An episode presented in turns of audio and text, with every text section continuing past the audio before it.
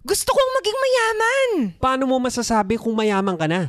Pag meron ka ng 1 million, 10 million, o kailangan mo ba ng isang bilyon? O nga eh, no? Ano nga ba ang ibig sabihin ng pagiging mayaman? Para sa akin, ang pagiging mayaman is equal to freedom. Doing the things that I want to do when I want to do them. As simple as that. So, paano ako magiging mayaman? It's ingrained in pop culture na kailangan nating magtayo ng negosyo o maging entrepreneur para maging mayaman. Pero is that the only way to achieve freedom? In this episode, we talk to Philip De La Cruz or more popularly known as PPE or the Peso Pro in YouTube. He dives deep on how we don't need to become businessmen to achieve financial freedom, on why learning about saving straight is key to retiring, and how anyone with the right tools can do what he's about to achieve retire by the age of 45. Join our wide ranging conversation with the peso professional, PPE De La Cruz. Good morning, friends. Welcome to the Good Mornings with Nicole and Prac show Each week, we share inspiring lessons, stories, and mindsets. to help you free up time and space to live a more productive life. Let our meaningful conversation begin. Good morning, Nicole, and good morning to our new guest. Yes, si natutuwa ako. Natutuwa ako na may mga guest na tayo these days, no? Kasi may mga listeners tayo na nagsasabi na gusto nilang may guest. Totoo. Iba rin kasi, lalo na ngayon, Totoo. Yung nasa bahay ka lang, hindi ka masyado maka-socialize, interact sa labas. So ngayon, ang ganda, kahit nasan sila lupalot na lugar, Pwede mo sila makausap, di ba? Kaya So, introduce natin yung guest natin, si Pipi. Dahil, s- ah, tama! Nasa ibang lugar siya ngayon. Totoo. Di ba? Hello, Philip. First of all, salamat, salamat sa pagpapaunlak sa aming imbitasyon sa iyong time. Hello, hello. Yes, and thank you din for the invite. I'm happy to be here.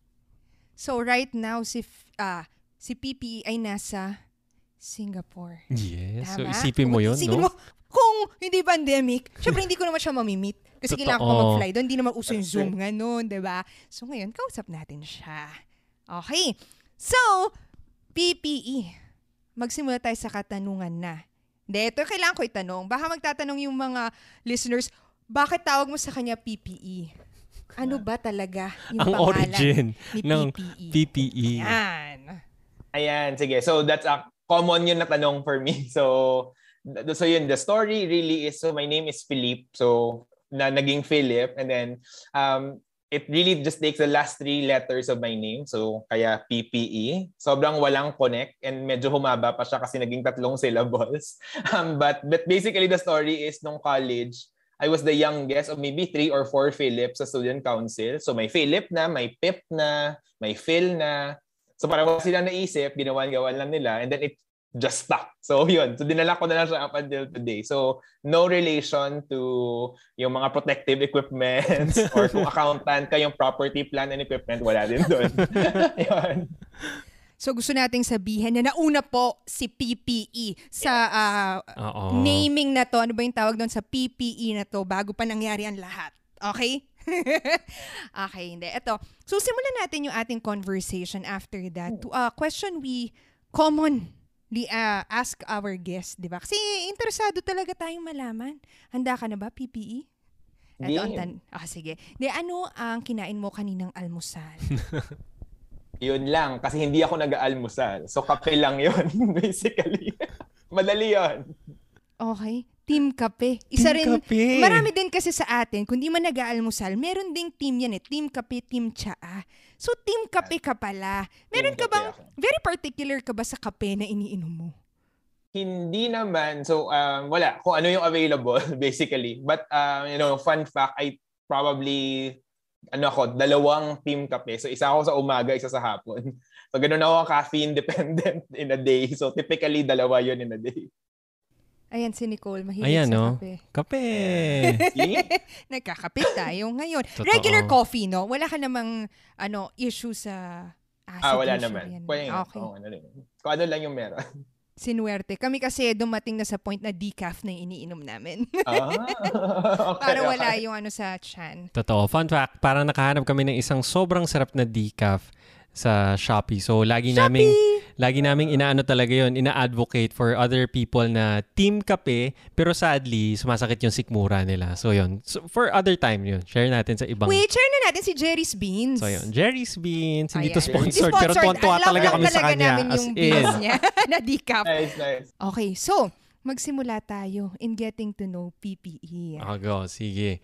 Um. PPE, uh, let us know kung take us back nung bata ka. I mean, ano yung ginagawa ng ng mother mo or yung Para father mo? makilala natin Kasi siya. right now, uh, na-consume ko na yung ibang mga content mo. I know na you are a CPA, you're living in Singapore, nag-work ka na doon as an uh, account, hindi, hindi ako sure, accountant. Correct, kasi may we're wrong corporate- ha, sa research. Oo, may corporate job ka doon. Pero take us back, nung growing up, ah yung family mo ba, ah, nagtatrabaho na rin ba sila sa Singapore? Ah, nakita mo rin ba silang nagwo-work as an accountant? Or ano yung nakita mo growing up? Ah, okay. So, quite interesting. Actually, I think um, I live kasi in a parang half Filipino, half Chinese family. So my middle name is Lo. So meron akong Chinese influence. But my parents actually um, are serial business people. So my mom quit her work um, just about the time na, nag, na pinanganak niya ako. So technically all my life, um, parang unemployed or parang wala na siyang uh, main job, right? So, um, so what I saw growing up is they're really business people. So at one point, we were doing mga printing press, mga ganun, like those kinds of uh, parang printing and digital creation jobs, mga ganyan. Dad ko kasi is a photographer. So, um, so kaya medyo ganun yung mga jobs and businesses on the side. So parang yung ganun ako when I was growing up. So I think maybe if I recall back, I really did not see my parents as the corporate workers. Like they don't go to the office. They they have businesses na maraming mga maliliit-liit na businesses, right? So I think maybe in some families they do that as a side hustle. Parang if you want to think about it this way, maraming side hustles, parang ganun. Um, and so that really um, opened up my eyes to entrepreneurship very, very young. So uh, kwento ng nanay ko, bata pa lang, nagbebenta na akong yema, yung mga ganun. So, very entrepreneurial. So, I, I, um, I learned a lot about maybe like earning your buck. So, typically, um, during summers, gagawa kami ng kung ano-ano mga jobs doon sa printing press and then we get paid for like doing that job. So, very, ganun yung background ko. And we're actually, I'm, I'm not from Singapore all my life. I actually just moved mga two years ago. So just right before COVID.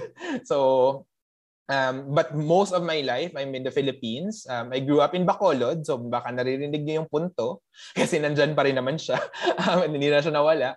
Right? Um, but yeah, so I grew up in Bacolod all my life and then worked in Manila yun, after college. So medyo ganun yung background. So I wasn't in Singapore all, all these years. Ayun. So, mali pala yung research ko. Akala ko, after mo mag-graduate, was nag-start ka Ganun na. na ako. Oo, I Hindi. thought ganun siya. So, yun. Uh, nag-iba rin pala siya. So, uh, next question would be, if if nakita mo all your life was entrepreneurship or having side hustles, what made you choose accountancy? Parang malapit ba 'yun? Hindi kasi ako hindi kasi ako accountancy. Malapit parang strong parallel Partner. ba siya? Oo. Oo, ng pagiging entrepreneur, parang ganun. Hmm. I think yes, um, but medyo ma- matutuwa ka kasi parang yung kwento na to mang walang kinalaman sa entrepreneurship. But basically, when I was growing up, I love math. So ako yung, I'm the kid who liked math. So, um, and it it was one of those things that I, that I understood very quickly. Alam ko na mag-challenge for most people, pero hindi ko alam, even nung bata pa ako, math was just parang native to me. So, naiintindihan ko siya. So naturally, medyo nag-gravitate ako towards mga math na mga stuff. And so accountancy was like the logical choice. It actually was supposed to be a pre-law course. So yun yung pinaka pinaka-logical thing, right? Because in accountancy, you take up a lot of taxes, law, subjects. Pagpunta mo sa law school, technically nakuha mo na yung, yung mga subjects na yun. So parang review na lang siya. So that was the path. But now that I think about it, parang hindi ko naman ginawa yung law. So tinamad na ako mag-aral after the board exam. Um, but but I guess now if I look at it on hindsight, um, it's very close actually to entrepreneurship. Kasi parang I think when you're in school, you study accountancy as, okay, parang debit credit, di ba? Parang nagre-record ka ng mga transactions. But when you're actually in the corporate world, you you sort of shift from just recording and yung parang mga debit credit lang into really trying to figure out and solve business problems, right? And in a lot of cases, may math yun. So tuwang-tuwa ako kasi parang nagiging part siya of my job. So yun yung parang reasoning ko why I got into accountancy. Um, and then maybe, ayun, so parang initially as a pre-law course but didn't really turn out that way. So after mo mag um, take ng accountancy, syempre may uh, pumasa ka. Tama? Doon yung yung Yeah. board tawag CPA doon o board. bar? Ah, Board. board. Sorry. Bar Ah, is- bar is law. Law, Okay, oo. okay. Yes. So sa board exam, you um went in parang you practiced being a CPA agad. Tama ba? Into Yes. accountancy. So for the past years, ilang years na ba? Uh, for the past 10 years, 10 years, a 10 years. decade. Ayan. You've been practicing um, CPA, yung accountancy. Ano tawag? You've been practicing sa The- CPA. as, as a As a CPA. yung English ko kasi medyo ano na eh. Na-challenge ka dahil, Na-challenge ako sa... foreign yung Oo, guest. foreign. Oo, Nano foreign ako na sa Singapore. Nahirapan ka. Nahirapan ako. You've been practicing um, being CPA. Yan, ang question ko lang would be, um, kasi um, growing up uh, with uh, parents as entrepreneurs, businessmen, and then um, you taking on a corporate path, parang gusto ko lang malaman, um, what parang inspired you to pursue that path? Um, were your parents supportive of it? Iba-iba naman kasi we talk about, like ako, I came from a parang um, entrepreneurial family. I also took the corporate path parang Mm, for ilang congrats. years. Tapos after eight years nun ako nag um, uh, Quit. quit ng job and now I'm with Nicole na eh, nag-asawa na kami and we started our own.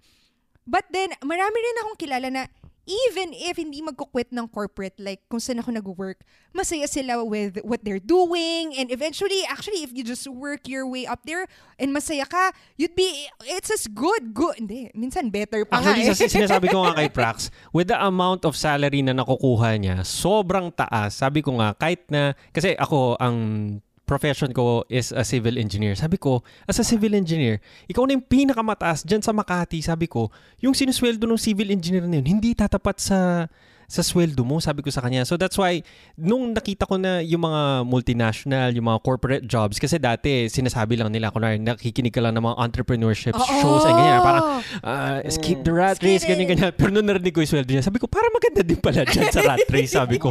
Parang iba ata yung sweldo dyan. Parang hindi yata rat race yan, sabi ko. Kakaiba siya. Kasi usually, lagi mo lang naririnig kasi yung narrative na yun na Oo, escape, build a escape the 9 to 5 business, ganyan, ganyan. or ganyan. totoo, doon lang namulat yung mata ko na baka possible din pala siya sa corporate. Kasi Oo. feeling ko, isa to sa mga narrative na nakita ko dun sa content mo na parang sinabi mo nga na hindi naman isang way lang yung entrepreneurship pero napaka-possible pa rin naman in achieving, let's say, yung financial freedom kasi laging sinasabi din yan, through Oo. corporate.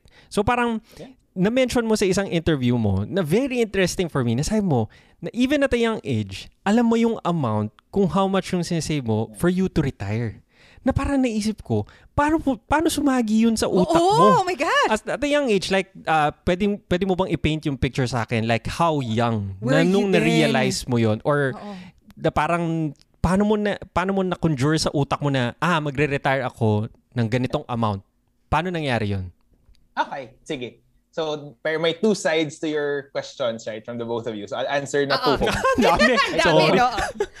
Okay lang yun. So, related naman sila. So, I think parang siguro doon on the topic of entrepreneurship ba or corporate job, I think sa, in a lot of cases, parang glorified yung entrepreneurship kasi parang that's that's how you see quote um, successful people, right? So typically pag tinanong ka ng success, you would like typically give businessmen or yung mga may mga stature um, in society. Like, so you would probably think the Ayalas, yung mga Injapsia, those kinds of things, right? And yun yung common across all of them kasi parang they're all businessmen.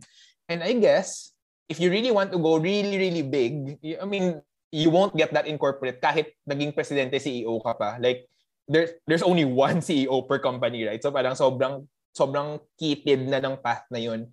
And I guess that's why in a lot of cases, yung narrative is go to business, go to business kasi dito kikita ka ng malaki. But I guess the context na is most often left out is what's really the goal, right? Na parang, ano ba yung goal? Is the goal to be a billionaire and change the world? Then maybe, kailangan mo talaga magnegosyo. But if the goal is live comfortably, be able to travel, have your own time without really um, being stuck in a schedule, then you really don't need billions, right? You, you don't.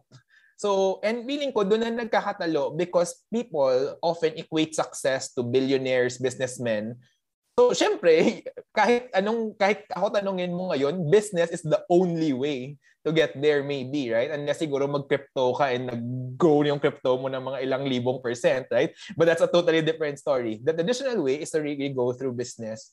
And kaya feeling ko doon nang gagaling yung yung narrative na yun. But when people really take uh, alam alam mo yun parang they really take 10 steps back and see the forest for the trees ma-realize mo that you really don't need so much. And and maybe the important things in life really don't cost that much. Like I will tell you, a lot of my friends tell me that at the end of this corporate race na they will work for 20 years, they only want to live in a farm. Right? Sobrang common yun. Na pag-isipin mo parang, okay, nagpakahirap ka, gusto mo lang din naman pala bumalik sa sobrang basic things. Magtanim, may kukunin ka na gulay, alam mo yon you you breathe fresh air, you sleep 8 hours a day, uh, may mga aso ka. That's the more common picture of retirement, right? And you're laughing because you probably have the same have the same concept of retirement. So I think if you really think about it that way, number one, you really don't need billions to retire. Right? And I realized this early on. So when I say young, mga 24, 25, um, I was really trying to think, okay, when I think about escaping the 9 to 5, I really don't see it as escaping it right now. Kasi if the 9 to 5 is something that gives you fulfillment, it gives you um, a challenge, right? It pays well, right? Then then why escape it? It's not it's not something you escape from, right? But I think when I think about the escaping the 9 to 5, I also don't see myself doing this forever and ever right, until 60 years old.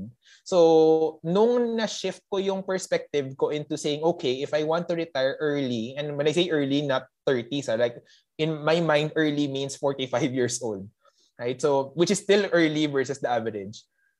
What does it take to to really to really retire in the lifestyle that you want. So then you back calculate. So knowing na masaya yung mga math math, future value, present value, mga ganyan-ganyan, then you come up with a number, right? That sort of makes sense. So that's how I actually came to um, learning about the fire movement, so yung 4%, 4% rule. Doon ko na siya nahagilap na, ah, may ganito pala, may ganito pala. But but theoretically, I think it all grounds uh, from the starting point of do you really understand what you truly want? Kasi if you don't know what you truly want, then then you will really go for super big things, right? And sometimes a lot of people give up because the dream is too big. Um, and parang hindi na lang, ayoko na. Parang ayoko na siyang, ayoko na siyang i-face, right? And, and not work on it.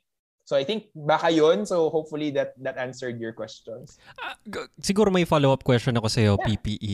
Like sinabi mo, na-mention, ang dami mo rin na-mention, no? So, fire movement, ganyan. Yeah. Ako kami, lagi rin namin sinasabi si Pete Adney or si Money Mustache na sabi ko, yeah. naalala ko siya sa'yo na sina, kasi siya, na, na-achieve niya yung financial independence niya with a day job. Kasi software engineer siya, silang dalawang mag-asawa, and hindi nila kailangan mag-build ng business para makapag-retire. Yeah. And parang nakapag-retire siya at the age of 29 if if hindi ako nagkakamali.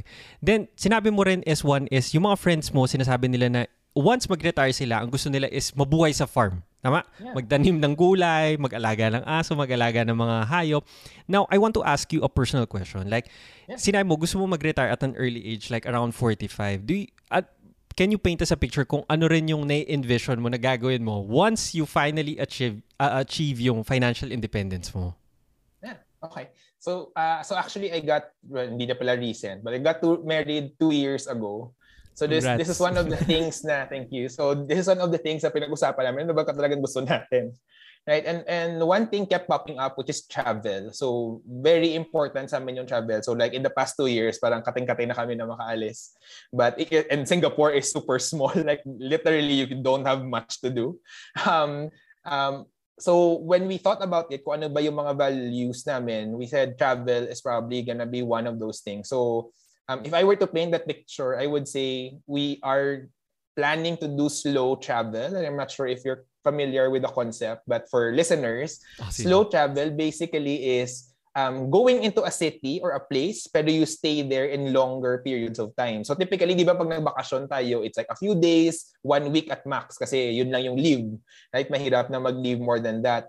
Slow travel is like picking a city and living in it for like mga one month to three months at a time. So technically, you you don't rush. You stay in parang Airbnb style. You live with the community and you really try to imbibe yung parang ano ba yung vibes of living in this local scene. It's actually also a cheaper way to travel kasi long term, right? So you get savings, hindi ka nagmamadali, so pwede kang off-peak pumunta, hindi ka kailangan mag-book ng mga tours na tuhog-tuhog, you can do it in your pace. And and so that's what we want to do. Um, we actually are building a list of cities to slow travel in para medyo may reason and inspiration to keep saving for that day. But yeah, so typically I think that's what we want to do. Maybe a majority of the year we will be somewhere different, ex- exploring a new uh, a new place. Nung na-mention ni PPE kanina, minsan, ah, babalikan ko lang yung sagot niya dun sa question ko of equating success to being a billionaire. Which is, tama if you want to change the world, you want to really make a big dent, di ba, in the humanity.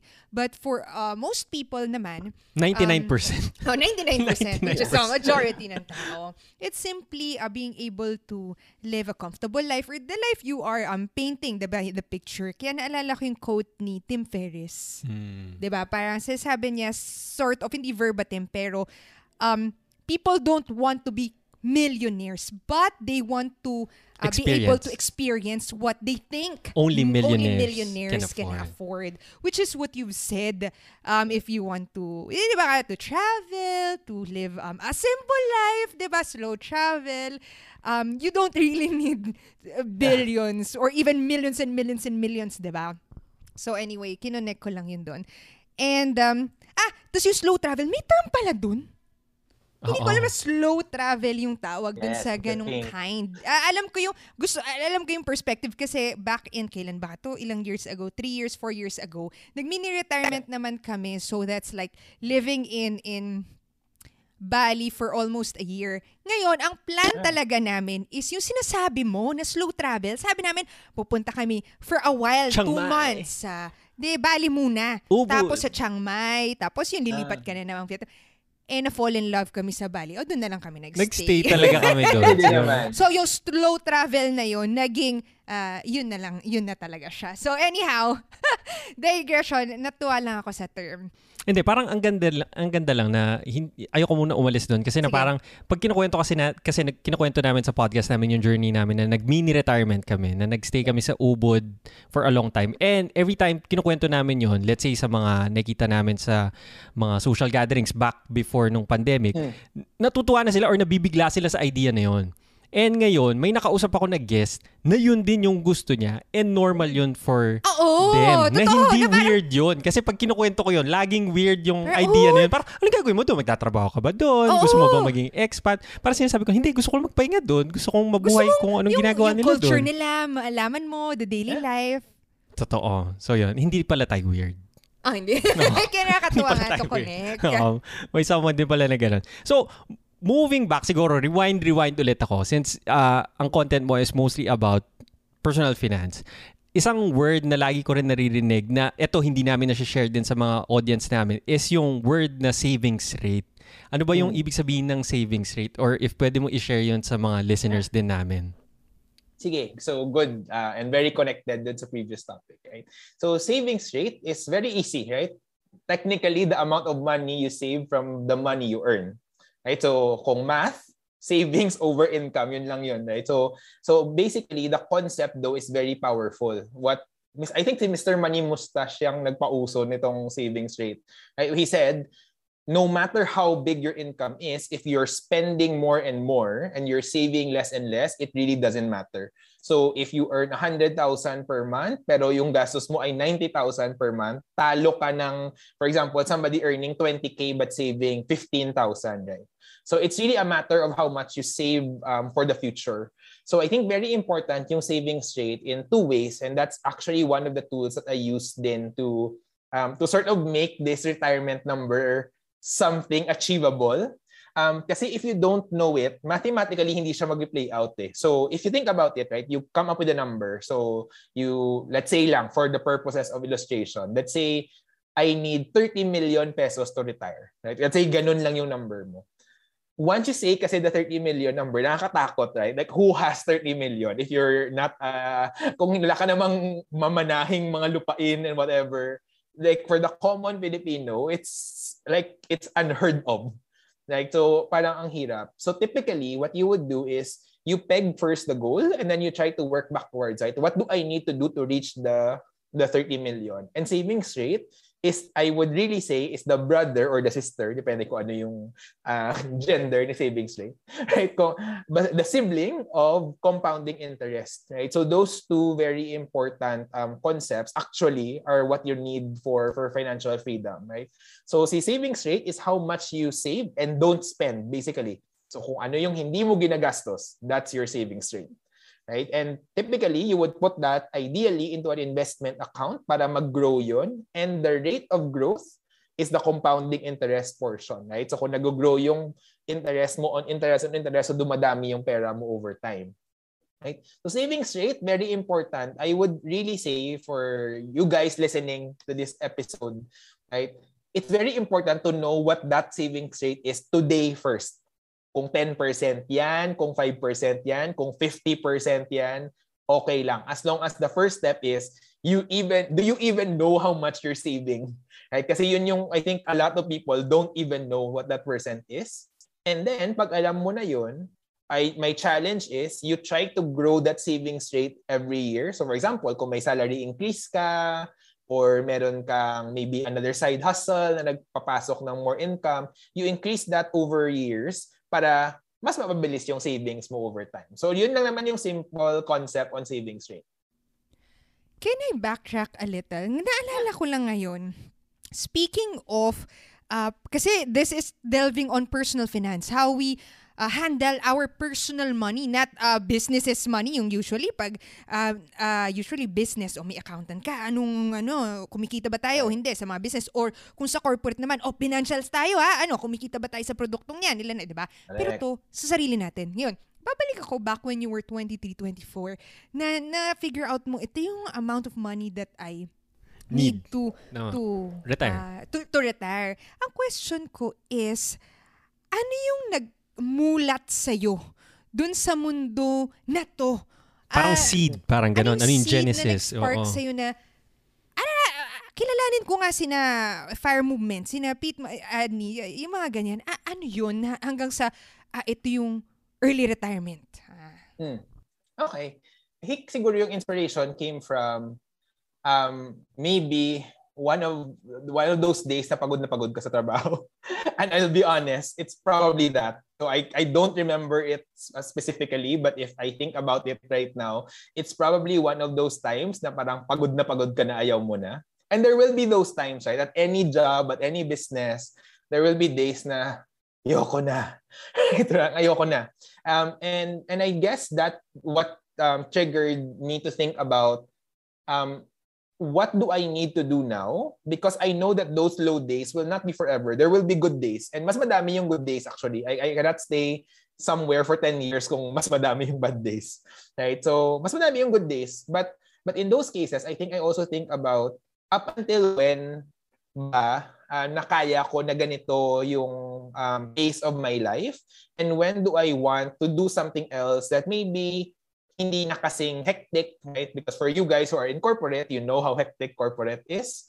Um, and medyo may every quarter ka na hinahabol na lahat. So there's a never-ending cycle, right? So um, I think that's where I started to think about it.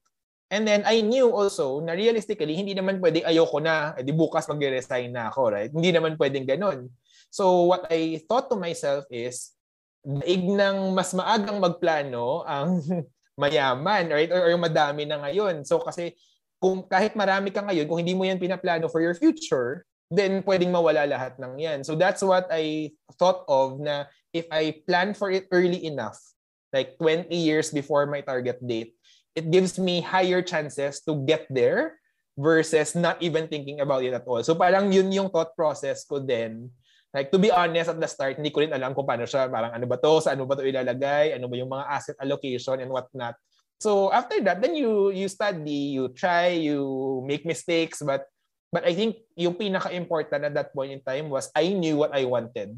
So alam ko na na okay, ito na yun. Right? So the ways to get there marami, pero ito na yun. So very very clear ako when I was when I was planning that. And I think that helps me even until now when I make decisions.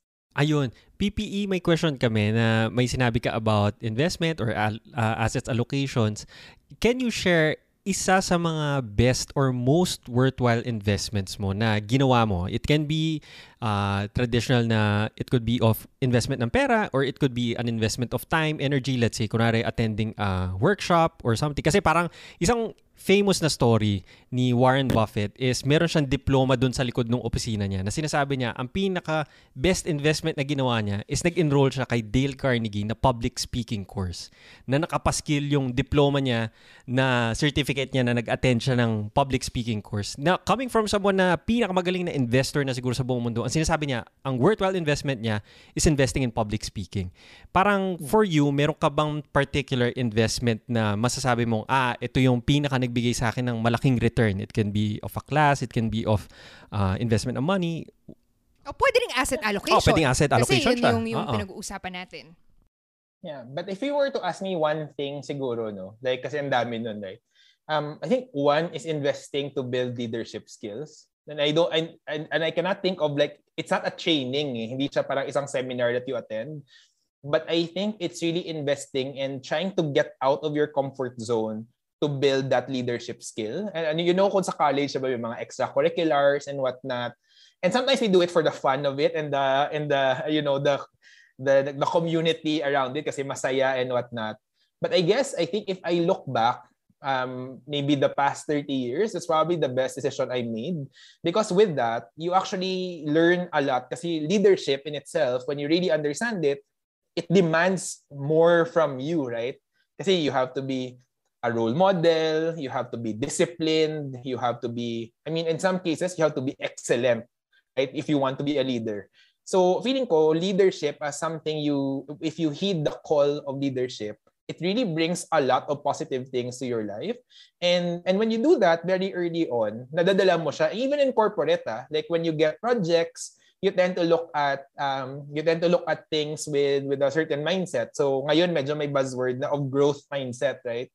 But I really think growth mindset is coming from the age-old concept of leadership, right? Kasi kailangan mo isipin how how do you grow, how do you look at failure as something you can build on. So, so for me, I think that's probably it. And I did that very early, like high school, medyo active-active na ako, fell in love with service and leadership and whatnot. And it sounds cheesy, but in reality, like even in your personal life, um, if you're used to, you know, leading either a team or even yourself, very, very good yung ROI niya kasi mas disciplined ka, you tend to try to learn more, you tend to try to improve yourself more. So I would probably say that's that's my best investment among all of them. Ako, hindi. Itatanong ko pa rin. Di, Yung okay yung sa Oh. leadership, pero ako on the side of since it's personal, sir, since it's personal finance, curious lang talaga ako if Yeah. someone was to start kasi, minsan, Yeah. sasabi natin, invest! Pero kung Mm. nagsisimula ka, wala mo meaning yung investment. Di ko man alam ano yung invest- investment. Medyo mabigat siya ng Mabigat word, siya ng actually. word. Oo. So anyway, correct. coming from you, siguro um parang best investment that you did. This is not a financial advice, but it's more of a Yeah. personal experience. Yun. Yeah. Yeah, sige. So on the financial side naman, na tangible, I think the most boring ones, I'd say Warren Buffett to nagsabi, the boring investments are the ones that pay off the best later on.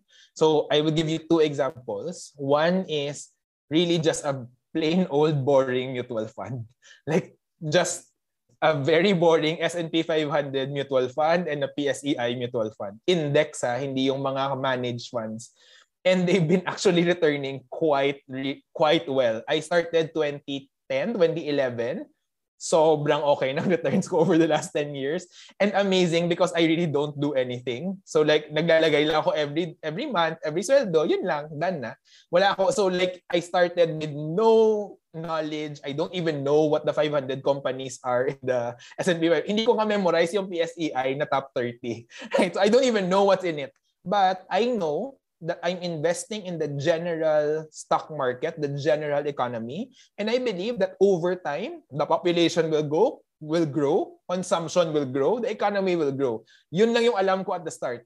Right? So for listeners who don't know what investment is, right? Kung takot na takot ka with investment, I would say just start with super diversified um, portfolios and you can get that through mutual funds. Very easy if you have a bank, if you have a GCash account, pwede mong gawin yan with GInvest right now. You start with 50 pesos. Basta tuloy-tuloy lang the key to uh, mutual fund investing is really long-term and regular inputs, right? So kailangan disiplinado ka na every month papasok yan or every two weeks kung every two weeks yung sweldo mo.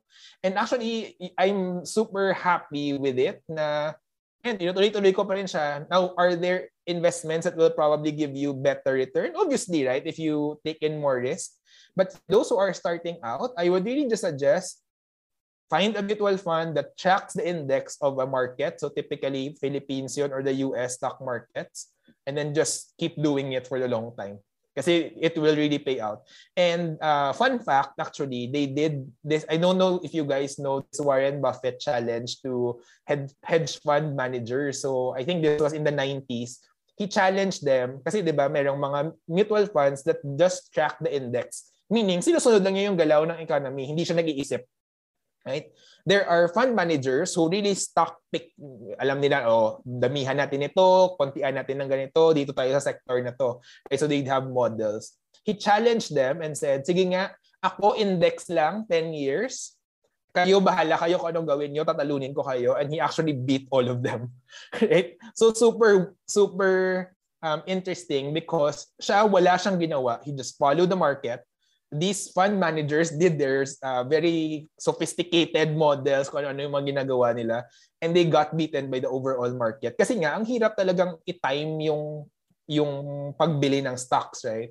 So I think that's maybe one piece of, of information that has um, really helped me um, keep my discipline over the years. And it's probably one of those things, a super good return um, when I when I started very very young pa na mga 2010. Ayan, thank you for sharing that. Magandang a uh, way to start um, doing uh, personal research na if it's something na interesting for interesting, them. oo, sa Tama. personality. Uh, na mag-invest. Like, In terms of researching, I think magandang resource din yung YouTube channel ni PPE.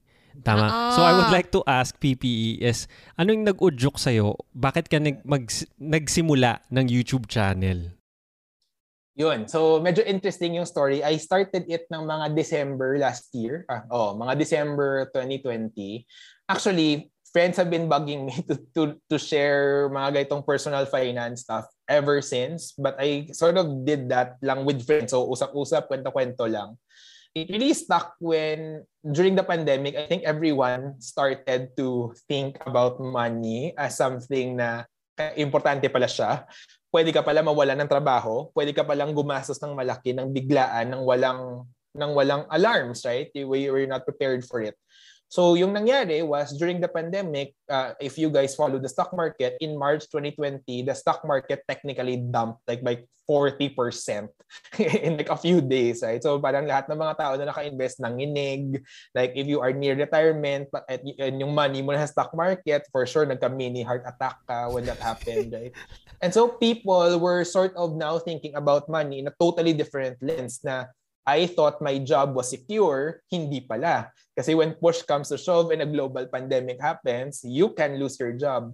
So sobrang daming realizations and the number of people who are who was asking me na, o oh, saan ba okay mag-invest? Saan ba pwede maglagay ito? Parang sobrang dumami. And and and I think couple that with we were on lockdown, couldn't do anything, meron maraming time kasi yung weekends, so technically you're not doing anything. I sort of was planning to do it kasi to make weekends uh, more productive. But really, I just realized that there's a big, big white space pa in the Philippines na a lot of people really don't know anything about personal finance, which is sad. Right? And a lot of people don't even have bank accounts or, you know, they don't even know how much they're earning in their bank account. Pero, yun. So, parang, um, I don't know why, but um, but that's the majority of, of the Philippines, right? So, I started it really with the intent lang to share kung ano yung mga nakita ko, what I was doing and what went well for me. Some of the, uh, I think if you guys watch the channel, a lot of it is like mga, what are my money mistakes? Or typically yung isang, what I typically do is how to. So parang paano mo ba ito gagawin? Paano ka ba mag-open ng ganitong account? Kasi yun talaga yung kailangan for people to really understand na hindi man siya mahirap and hindi naman siya nakakatakot. So that's the story. It's a pandemic project na nagtuloy-tuloy na lang. Um, and I'm really just inspired with with people saying na, oh, I finally opened this account because of your how-to guide. So, I mean, if we change a few people and get them to invest, yun yung, yun yung objective ko for the channel. Ang ganda. Ang ganda ng pag-start ng YouTube channel. Kasi minsan, uh, feeling ko marami sa atin yung may urge din na mag-share or para magbigay ng value. Pero minsan, kunwari, kami din, nag-share din kami about productivity naman or about self-help na ganyan. Tapos minsan, in, minsan iniisip ko, na, minsan common sense siya or obvious siya sa akin as someone na gumagawa na, no, parang ginagawa ko to, very normal lang to, may matutuwa ba if i-share ko siya?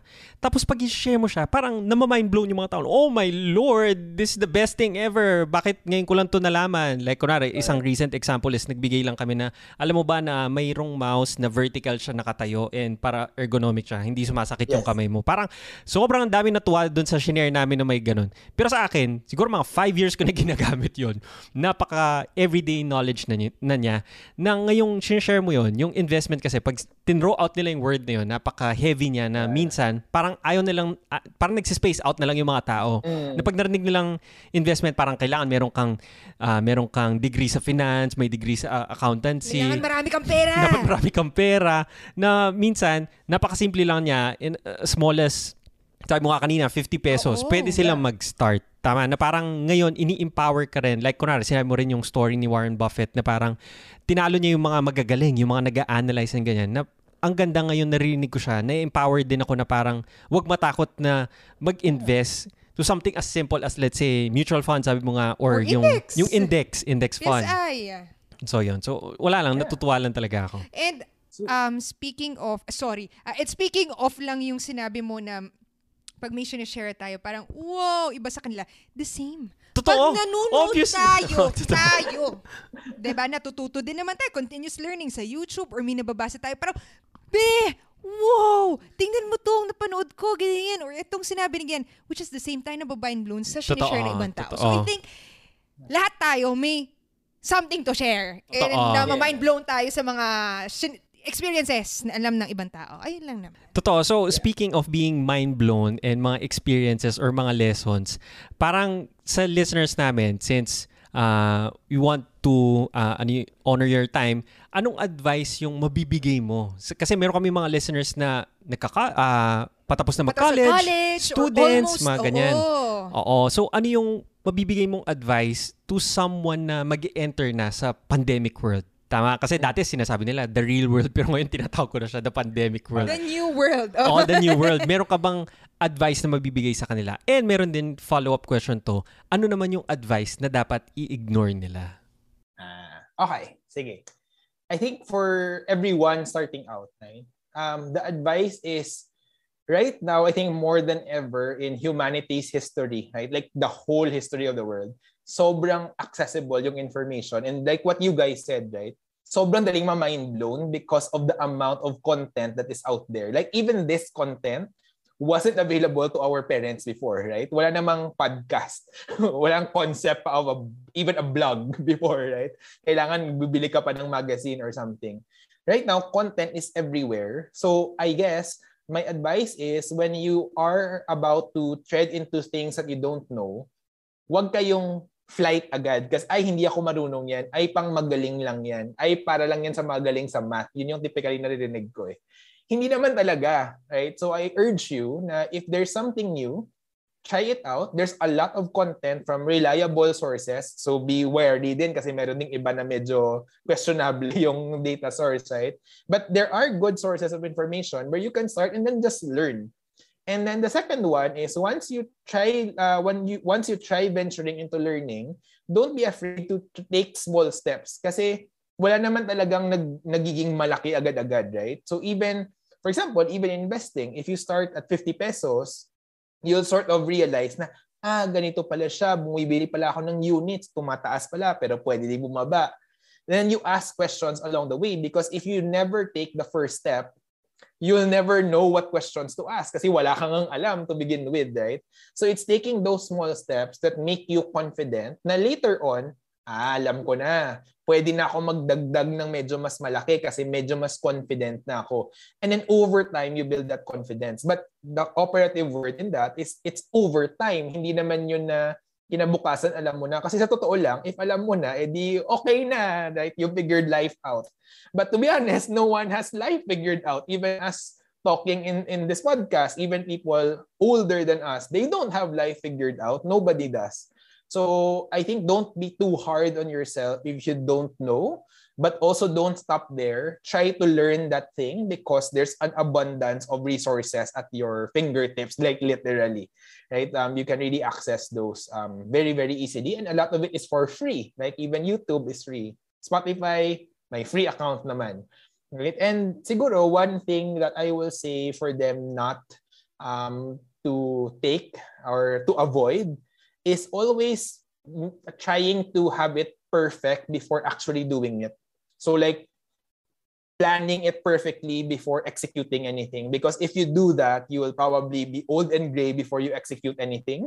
So typical kasi yun na when we get into school ano ba yung sinasabi ng mga magulang natin? Mag-aral ka ng mabuti mataas na grades kailangan magaling ka kasi paglabas mo ganito eh paano kung hindi ka magaling in everything right kasi mahirap maging magaling in everything there will always be something na hindi ka magaling I think don't be too hard on yourself na kailangan perfect siya to the point of I have to know everything before jumping into it. Because if you if you use that as your barometer, you will lose out on all of the many learnings that you will get the moment you start. So I would say if you're super young, think about it this way. Uh, good mentor told me um, this once. Think about your runway. So isipin niyo yung airport, right? if you think about your runway when you're super young, yung runway na yun ay napakahaba pa. Right? So sobrang daming, pwedeng medyo may false start konti, pero pwede ka bang bumalik agad. Right? Pwede ka bang mag-retry. And since you have that long runway, that only happens in your youth. Right? At the time you hit 30, umiiksi na yung runway na yon. At then, by the time you hit 40, umiiksi lalo yun. When you're 60, walang-wala na yung runway mo. Kung, uh, parang the chances of making a mistake is um, dapat mababa na because wala ka ng ways to wiggle. But if you're 20 years old, if you're 18 years old, that runway is so, so long. So what are you so afraid of, right? It's okay. You can course correct. And even if you make maybe non-financial decisions in life, maybe a course that you took na hindi pala ito yung passion mo in life, right? There's always ways to course correct. Or like what you guys did, you stuck with corporate and then you found a way to pivot out of it wala namang mali doon. So think about life as a runway, I think. Um, and don't try to perfect everything before doing anything because you will end up doing nothing. Ganda. Ang dami. Ang dami ko mga bagong learnings. Kahit yung runway na yon parang hindi na maalis sa utak ko yung Di maganda kasi siyang metaphor. Na yun. Usually, Ganda. ah. Oo, yung mga visual, visual when you tell a lesson or a story using visual, parang magsis- magsistick siya, no? Oo, nanakawin ko na yung concept na yun. Ang ganda. yung runway. Very, very nice siya. Okay, so, ngayon, pumunta na tayo sa lightning round natin. So, mga quick Ay. questions lang. Your answer doesn't don't, don't have to be doesn't or don't? Ah, hindi kailangan. Tagalog na lang. Ah, English. Oh, Tagalog. Hindi po kailangan. Hindi kailangan na Bilis. lightning din, mabilis. Okay, sige. Unahin natin, ayan. Siyempre, gusto din naman natin mag-enjoy sa buhay. Mag-enjoy, quote and quote. Sabi, hindi tayo nag-enjoy. Pero itong question na to is more of, um, usually ikaw, uh, meron ka bang mga luho, vices, or guilty pleasure? It doesn't have to be expensive naman. Something you enjoy lang. Oh, parang na, medyo kakaiba siya na, uy, nagsispend ako ng money, money sa ganito. Money on this or a hobby. Yeah, easy question. So, tech gadgets. So, medyo yun yung luho ko. So, um, I'm super into home automation. So, yung mga okay Google, mga ganyan. Baka marinig ako ni Google. But, basically, um, yung mga automated lights and whatnot. So alam ko na parang hindi talaga siya need, but I, but I enjoy. So it's sometimes I think about it as productivity tools pero sa totoo lang hindi talaga. like, I mean, you don't really need them. But I guess doon napupunta yung, uh, yun, yung splurge fund ko on tech gadgets.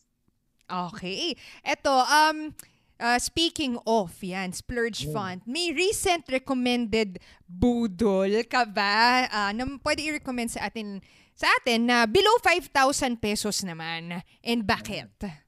Okay. I think I wouldn't have bought it kung hindi nag-pandemic. Invest in a good ring light. so, so, sobrang importante niya. I think I never thought about that before na parang okay okay naman na mag mag-conference or mag mga Zoom meetings na walang ring light pero it makes a ton of difference. So if meron kang splurge or magpapabudol ka, buy a good ring light. You're probably gonna need it for the next few years. Anong may recommend mong ring light? Ano ba yung ring light na nabili mo? I-recommend mo ba? Hindi ko alam yung ano yung brand but like I think find something na good rating yun lang yung ginawa ko. I bought from Lazada. Okay. Ah, ito ang susunod. Um, any books na marirecommend mo na basahin? Ah, yeah. So, um, I think in terms of personal finance, um, a lot of people like starting with Rich Dad Poor Dad by Robert Kiyosaki. So, yun yung parang I think you start from there because it really changes your perception on you know passive income etc. So start with that. There's a lot it, it's it's not an expensive book so you can buy that from Shopee. I think mga 300, 200, 300 lang yun. It's gonna change the way you think about um, like how money works and it builds a solid foundation. For those na medyo may solid foundation, I learned about this book recently, si Ramit Sethi. Um, yung book niya is I Will Teach You to Be Rich. That, that's the literal um, name of the book. And in there, I liked it um, and somewhat yun yung inspiration ko for the YouTube channel because doon, the book tells about his stories but the book gives you instructions like to the dot na this is how you negotiate your annual fee sa credit card. This is the line. Ito yung mga strategies on how you you um, you can negotiate para hindi ka magbayad ng annual fee. Yun. So I will teach you to be rich. Very, very good book. Easy to read because parang anecdotal lang siya. So yeah. So if you if you have those two books, those are what I would recommend. Okay. Next would be When you think of the word successful, sino yung pinakaunang tao na pumapasok sa utak mo and bakit? Ah. Okay, without naming names, so uh, this person is a, a colleague na who recently retired Um, and I and I think about him as a successful person because uh, may dalawa akong qualifiers for success. One is um, being able to reach what you intended to reach, so yung goal mo. And I knew his goal was really just um, uh, living a comfortable life with his family. Right? So you, so for me, very meron yung mga specifics, right? Na oh, we live near the beach. I live with my uh, wife. At a young age, we will stop working, we will start enjoying and traveling, etc. And he did that. And he did that with a plan. He did that with consistent discipline. But the second thing I think about when I think about success is do you leave a legacy behind? And and this person really left legacies na is a very good mentor, very good coach. People look up to him as like a role model, both as a worker and as a, I mean, literally as a human being. Um, and I think he was um, able to really um, make his kindness shine through despite kaguluhan ng corporate world. So I really think about that as my success measures and actually I hold my, myself then to those success measures para I keep myself in check. Parang ganun.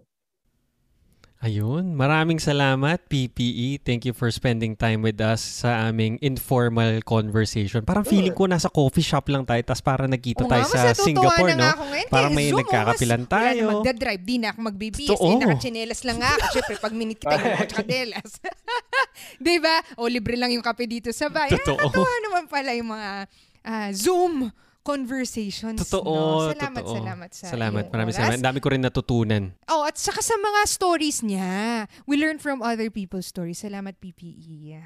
Thank you din for having me. Uh, nag-enjoy ako with the, with the informal not so coffee session kasi wala akong coffee with me. Dapat pala yeah. sinabi natin, prepare coffee. prepare coffee. yeah. Next time, next time. But thanks Uh-oh. for having me. Okay, so before we wrap up, um, tanungin lang namin, uh, where can we find your work or get in touch or connect with you? Okay, sige. So thanks. So I'm mostly on YouTube. So yung name of the channel is The Peso Pro Episode. So PPE. Yun. So um and uh, you can I mean if you need um to consult on anything, I also do a personal finance coaching service. Yun yung medyo side hustle thing. So if you um, want to really sit down with somebody, gusto mong i uh, bounce yung idea mo, ask a lot of questions. I actually do um, financial planning for folks. So if you're interested, you can email me at hello at thepesopro.com. So um, I will try to get back to you as soon as I can. But if you are in that stage where you want to think about your finances and really come up with a plan, um, I, I'd be happy to help.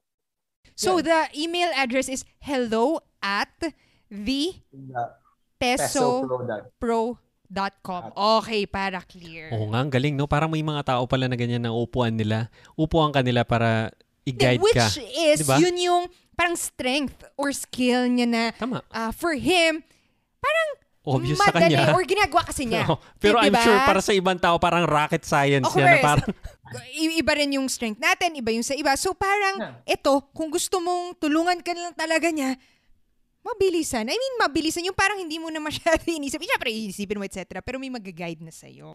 Kasi yeah. minsan feeling natin, nag- kaya natin gawin mag-isa. Like yung ibang mga tao, papatayo ng bahay, sila magde-design. When in fact, Which pwede silang is... tumawag sa isang architect para mapadali yung process, di ba? We were in that situation totoo, too totoo. before we realized that we the the key is to ask help, to seek yes. experts kasi totoo naman, hindi mo naman may iwas din sa pag nag-school ka etc. You want to be dapat kaya mo lahat para maging perfect ka. Syempre, may iba-ibang course ka dyan, ay subject ka niyan, that magaling sa math, sa English, hindi. Syempre, feel mo kaya mo lahat. I think that's humaba pa yung yeah. discussion, no? Pero I think nanggagaling doon. But when we start to realize that uh, we need to ask help. There are people who are really better than us in some aspects. Then you start looking for them. Ayan. Yep. So that is and it. I think just to add dun sa sinabi niyo, um, I think find somebody who has the expertise and the passion for it, right? Um, because yun yung pinaka-important. And uh, as what you guys said, you don't really need to know all of this kasi if you want to know everything, edi parang nag-aral ka na lang your entire life, right? So there are actually um, people who are passionately um, willing to help you Um, and yun, and then you make it um, also something that you can actually do because there are a lot of people who try to learn, for example, personal finance on their own. Hindi nila maka-follow through kasi kinakapos yung information or wala kang mapagtanungan. So that's what I hope to bridge. Um, so if you guys are interested, yun, very, very excited ako to hear um, feedback via that email. Okay. So that's it for our episode today. Thank you so much, PPE. Till our next conversation. Maraming salamat. Maraming Bye-bye. salamat. Bye. Thank you, thank you. Bye-bye. We love hearing from you. Let us know what lessons you've learned. Send us a message on Instagram at Nicole and Prax. Or get productivity tips on our YouTube channel, Nicole and Prax. Thank you so much for listening and see you again on the next episode.